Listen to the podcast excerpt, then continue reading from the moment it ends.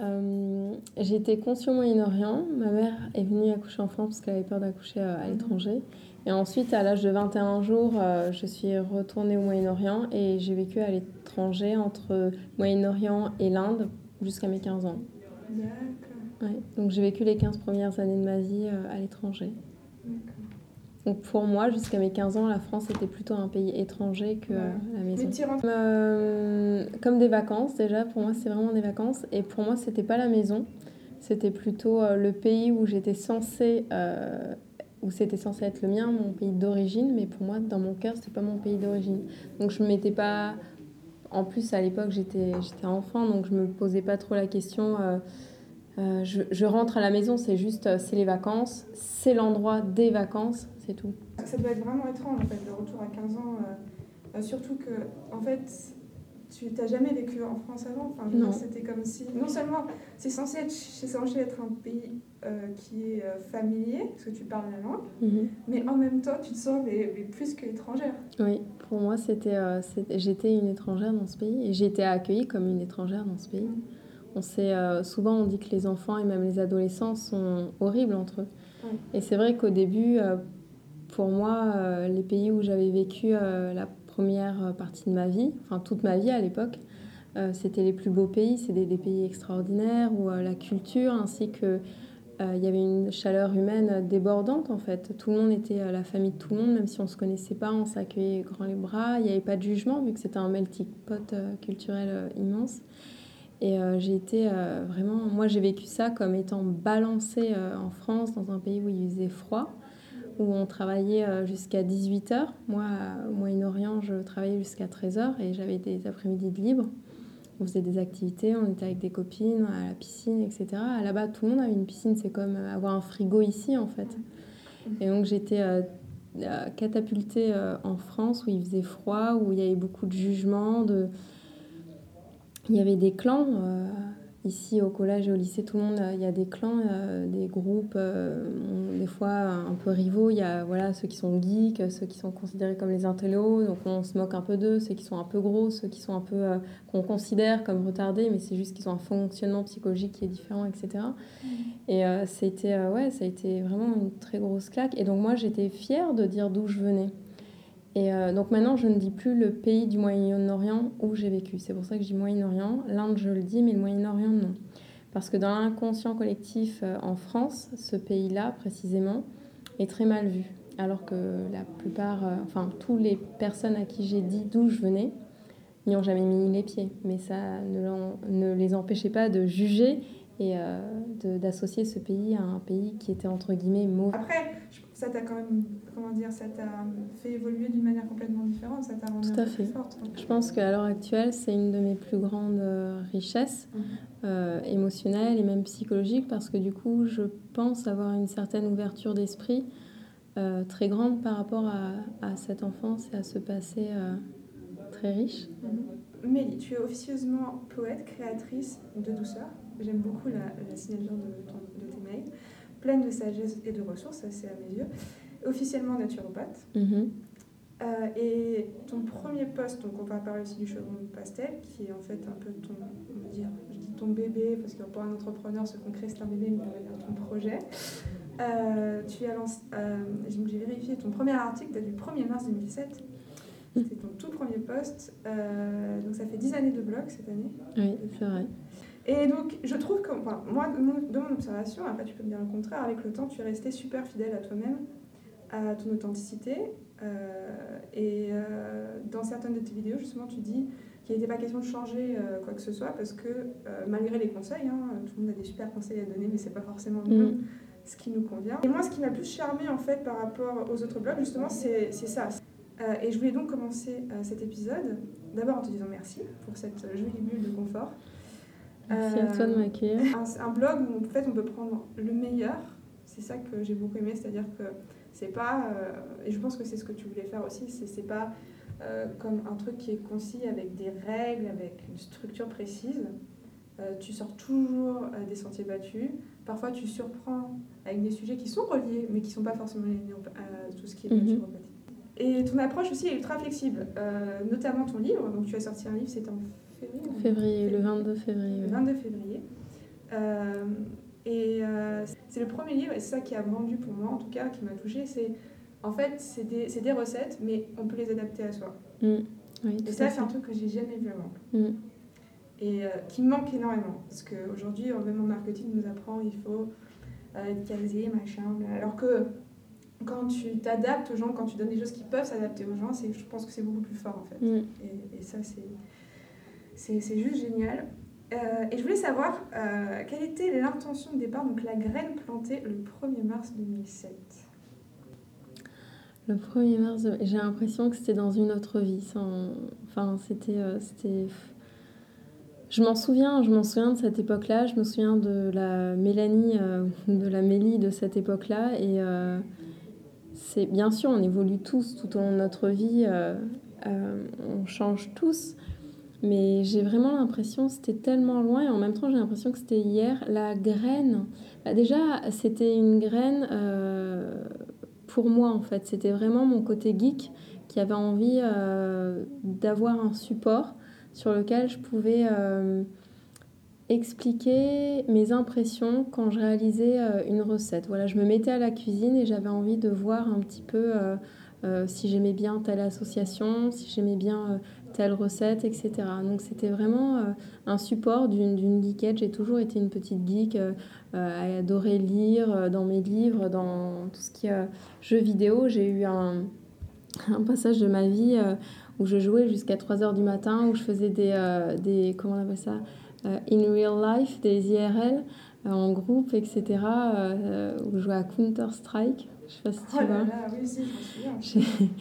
Voilà, euh, Warcraft, Starcraft, donc là, ça aussi, c'était encore une autre vie avant. Donc, euh... Attends, c'était les années quatre-vingt-dix, ça Ça, c'était, euh, c'était à l'époque où j'étais au lycée, ouais. Mm. Mm. Oui, moi j'ai même utilisé I C Q à l'époque. I C Q, wow. Ah oui, je suis une geekette, euh, mais... Euh... Donc tu savais faire les... Enfin, non, t'as pas, t'avais pas codé ton site tu savais, tu... J'ai tout appris par moi-même en fait. D'accord, ok. Ouais, j'ai bidouillé, euh, donc à l'époque j'avais pas de webmaster, donc j'ai vraiment bidouillé, donc c'était euh, un rose criard avec un vert criard, mais c'était mon, mon, euh, mon bébé euh, de toutes les couleurs criardes, quoi, mais... Mm-hmm. Voilà, donc je m'amusais, euh, je l'ai changé euh, entre deux mille sept et deux mille onze, là où euh, j'ai fait appel à un webmaster, il a beaucoup changé en quatre ans. Mais oui, c'était, euh, c'était un peu euh, un, un espèce de, de, de pulse qui tenait à moitié debout, mais je l'aimais bien comme ça. Et donc tu as fait ça, ça c'est important, tu as fait ça pour toi. Oui. Ouais. Tu n'as pas fait ça avec un business plan, machin, tu as juste eu, euh, comme je disais, une graine, c'est-à-dire une intention qui est de faire... ça pour toi. Ton processus qui aujourd'hui est un blog, moi à mes yeux, un professionnel, parce que tu as même des partenaires, et cetera, mm-hmm. enfin, des sponsors plutôt, je ne sais pas comment tu les appelles. Euh, et de, enfin, c'est, c'est, c'est, c'est, ça a commencé par du personnel et c'est devenu du professionnel. Oui. C'est ça qui est intéressant. Oui. Comment ce, ce parcours, euh, tu le décrirais justement ce, en dix ans, comment ça s'est fait en fait ? Ça s'est fait euh, de manière assez lente. Euh, de manière aussi assez fluide, mais avec plein de rebondissements. Mmh. Donc, d'un point de vue extérieur, on peut effectivement penser euh, « Ah, elle avait un blog, et puis euh, elle a fait une reconversion, et du coup, elle y a greffé ses nouvelles études, et puis voilà, ça a été fait assez simple. » Mais c'était pas du tout comme ça, en fait. C'était très... Euh, je vais pas dire chaotique, mais il y a eu plein de projets qui sont tombés à l'eau. Là, à l'heure actuelle, je crois que j'ai cinq ou six partenaires, je, je sais même plus. Mais il faut savoir que euh, j'ai proposé à plus de trente entreprises différentes de devenir partenaire avec moi. D'accord. Et j'ai eu plein de refus, en fait. Mmh. Donc, euh, mmh. oui, le nombre de projets qui a avorté euh, euh, depuis même avant que je devienne professionnelle, euh, ils sont très nombreux. Mais c'est pas grave, c'est la vie. Oui, ça fait partie du processus. Oui. C'est hyper intéressant parce qu'en fait, aujourd'hui, on est dans, dans une euh, époque... avec les technologies en partie, hein, euh, qui sont géniales. Mais euh, on a, on a l'impression que tout va super vite. Mmh. Pour beaucoup de personnes, notamment ouais, entrepreneurs qui débutent, on a l'impression que dans un an, ça y est, c'est, c'est fait. Alors que je dirais sept ans minimum, mais encore, il faut qu'il y ait vraiment une évolution. Toi, c'est ce que tu as remarqué en fait. Je pense que ça dépend de beaucoup de monde. Par exemple, euh, un blog français, en tout cas elle écrit en français, mais elle ne vit pas en France, que j'apprécie beaucoup, Victoria de Mango and Salt. Elle, elle a commencé à écrire bien après moi, je crois que c'était en deux mille dix ou en deux mille douze, et maintenant elle est professionnelle, elle en vit, et cetera. Donc elle dit clairement hein, qu'elle qu'elle n'est pas richissime, mais elle arrive à, voilà, à, tout, à, à en vivre. Donc c'est déjà rien que ça, c'est super chouette. Et euh, je pense que voilà, chacun a un chemin différent, un rythme différent. Et je pense aussi que c'est, euh, ça dépend également du, du domaine où tu écris et du ton auquel tu écris. Parce que moi, j'ai totalement conscience que mon ton, qui est un peu doux, et cetera, où il y a un aspect aussi assez spirituel, de pleine conscience, et cetera, peut faire peur à certaines personnes. Donc c'est vrai qu'il y a un moment donné, euh, donc il y a beaucoup de personnes, au contraire, pour qui c'est un point fort et qui vont, se ra- qui, euh, vont vouloir de me suivre plus parce qu'il y a cette dimension-là. Mais il y a quand même une majorité des gens, en tout cas en France, dans notre société, pour qui encore tout ce truc euh, holistique, euh, de médecine douce, de pleine conscience, qui fait un peu euh, hippie, ou, euh, enfin voilà, ça peut un peu effrayer. Et j'en ai totalement conscience. Et euh, d'ailleurs, il y a quelques, enfin il y a trois à quatre ans, quand je me suis mis à mon compte, je me suis posé la question, mais est-ce que je ne devrais pas euh, faire autrement et avoir euh, un discours un peu plus euh, monsieur et madame tout le monde. Et, euh, et en fait, je me suis dit que non, parce que déjà, ça, il y avait d'autres blogs de cuisine végétarien ou alternative, et cetera, qui n'avaient pas cet aspect un peu plus euh, holistique. Et que moi, j'avais, je préférais avoir un lectorat toucher moins de monde, mais toucher peut-être plus en profondeur. Euh, je sais pas. En tout cas, j'avais juste envie euh, d'être authentique à moi-même. Et euh, j'ai jamais pu faire quelque chose qui n'était pas moi. Oui. Même si j'avais voulu essayer, euh, je, je, me, je me serais perdue en, en cours de route, en fait. Voilà. D'ailleurs, c'est, moi, ce qui m'a le plus impressionnée, c'est euh, le partage. Un des mots-clés, quand je me dis, c'est partage. Euh, mais pas n'importe quel partage, parce que justement, c'est, c'est une des questions que j'avais. Comment tu fais pour, ga- pour, euh, pour garder cette limite ? Parce que tu partages énormément de choses personnelles, mais tu arrives à quand même oui. mettre une certaine, genre, on a l'impression que tu as fait un trait autour de oui. toi, et tu vas écrire, écrire, écrire des choses qui, qui nous touchent. En fait. oui, oui, oui. Mais à un moment donné, il y aura quand même. Comment tu as créé cette limite-là ? Est-ce que tu t'es fait d'ailleurs des règles à toi-même, genre ? Non. Il y a des choses. Non, c'est non, juste... non. C'est, ça, c'est venu assez. Alors, je pense que c'est dû à deux choses. Euh, déjà, tout ce que je crée, je le crée tellement avec le cœur que je suis forcément obligée de découper un morceau de mon cœur et de mon âme et de, de, de, le, de le mettre en forme et de le, de le livrer au monde. Et après, euh, qui veut le prend. Mais voilà, je suis, c'est un processus pour lequel euh, mon processus de, pré, de création passe par euh, une certaine transparence, en fait, euh, dans ce que je crée. Voilà, donc je mets à disposition, j'en trouve une partie de, de, de moi-même. Alors après, j'utilise effectivement beaucoup de métaphores.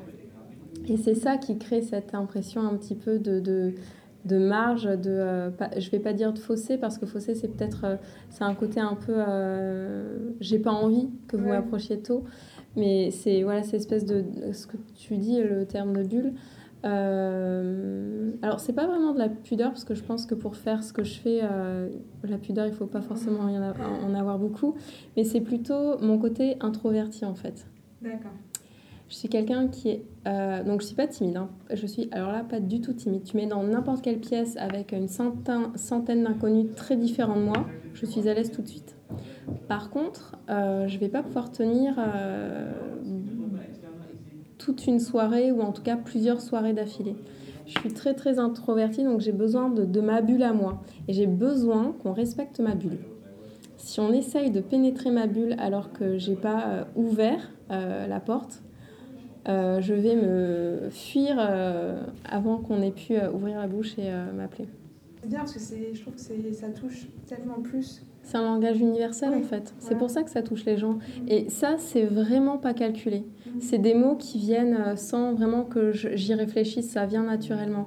Et je sais que c'est ça c'est un retour que j'ai beaucoup, les gens ça leur parle parce que c'est un langage, je sais pas comment je fais, hein, j'ai pas suivi de cours ou quoi que ce soit, ça vient vraiment naturellement et c'est quelque chose qui est vraiment universel et qui fait écho en fait dans les, au niveau émotionnel, au niveau du vécu, des expériences de chacun. Euh, maintenant, en en parlant avec toi, je me demande aussi si cette espèce de bulle que je crée lorsque je partage, euh, c'est peut-être inconsciemment également créé par le fait que j'ai besoin, c'est une nécessité professionnelle, que j'ai besoin de conserver euh, euh, pour me préserver moi-même euh, une espèce de barrière sécuritaire entre... Parce que je suis thérapeute, tu vois, je ne suis pas juste blogueuse.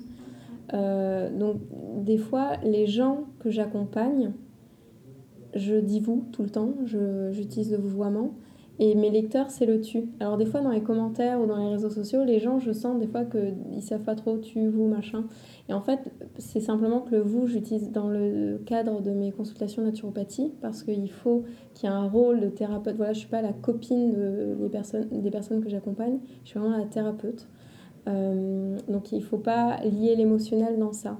Et ça, inconsciemment, c'est vraiment très important pour les personnes que j'encadre. Et, euh, et du coup, je pense aussi que vu que le chaudron pastel, c'est, c'est lié, enfin, c'est indépendamment de, de ma partie thérapeute, mais c'est aussi lié.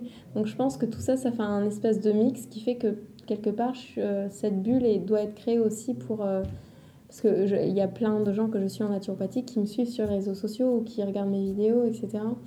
Donc, euh, ouais. Mais c'est bien parce que tu as vraiment réussi... Je, je trouve justement que tu as réussi à faire une barrière... sous forme de bulle, parce qu'elle n'est pas, elle n'est pas blindée, elle, mmh. ce n'est pas un mur, c'est quelque chose de plutôt transparent, mais parfois flouté, ouais. et de façon plutôt euh, jolie. C'est-à-dire mmh. qu'il n'y a pas le côté euh, trop exhibé de la chose, qu'il mmh. peut y avoir euh, beaucoup sur les réseaux sociaux. Hein. En fait, tout ce que tu as fait, d'ailleurs, c'est toujours éto- été automatique, ou c'est quelque chose sur lequel tu as dû travailler, notamment pour faire des vidéos, euh, pour, euh, pour publier des choses plus personnelles. Parce que ce n'est pas quelque chose que tu as fait dès le départ. Donc, oui, c'est vrai. Derrière. Tu veux dire m'ouvrir plus et me oui, livrer voilà, plus ça. Euh, non, c'était pas, ça m'a pas demandé de me faire une violence. Euh, par contre, par contre, tout ce qui est la partie technique, par exemple faire des vidéos, monter, et cetera. Oui, ça, ça m'a demandé euh, des recherches. Mais pour me livrer, euh, non, ça m'a jamais demandé. Euh... Alors, pour si, il y a deux choses. Il y a une chose qui m'a C'est vraiment, euh, je me suis fait violence, mais vraiment. Je sais pas si ça s'est fait sentir, mais pour moi, c'était, euh, j'étais en nage le jour où... Et d'ailleurs, j'ai filmé cette vidéo sur deux journées. Et à la fin, j'étais en nage en sueur, mais en nage. C'est la vidéo qui dure d'ailleurs une heure, mais j'ai mis deux jours à la filmer, sur euh, pourquoi mon alimentation n'est plus euh, végétarienne. Euh, parce que c'est un sujet, mais tellement sensible dans notre société, surtout autour de la naturopathie. Je sais que la, les trois quarts des personnes qui me suivent, l'alimentation, c'est vraiment quelque chose qui les intéresse, et cetera, qui sont très sensibles à conditions animales, et cetera. Donc, je savais que... Euh, et j'ai eu beaucoup de chance parce que j'ai eu aucun retour euh, négatif. J'ai pas eu euh, de lynchage en place publique. Ah non, oui, donc t'as eu de la chance. Parce que oui, parce que, on appelle ça les haters. Euh... Voilà, je n'ai pas eu ça. Bon, mes, mes lecteurs, c'est vraiment des bisounours. Mais, euh, mais sinon, non. Euh, par contre, des fois, j'ai eu envie de partager certains aspects ou certaines histoires ou certaines expériences dans ma vie. Et au moment où... Donc, j'avais vraiment l'intention. Et au moment d'écrire l'article ou de faire la chose ou de créer sur un truc Instagram, et cetera, il n'y avait pas un blocage au niveau émotionnel, mais je n'arrivais pas à mettre en forme ce qu'il y avait dans mon cœur. Et donc, dans ce cas-là, je ne force jamais le processus. Soit j'abandonne et je ne crée pas euh, le post Instagram ou l'article ou je ne sais pas quoi. Ou euh, ça simplement... Souvent, c'est ça d'ailleurs, ça a besoin de temps pour arriver à maturation. Ça peut être une journée, quelques heures, plusieurs semaines ou plusieurs mois. Mais ensuite, je le crée lorsque ça sort naturellement. C'est vraiment une espèce de vague, en fait, qui sort.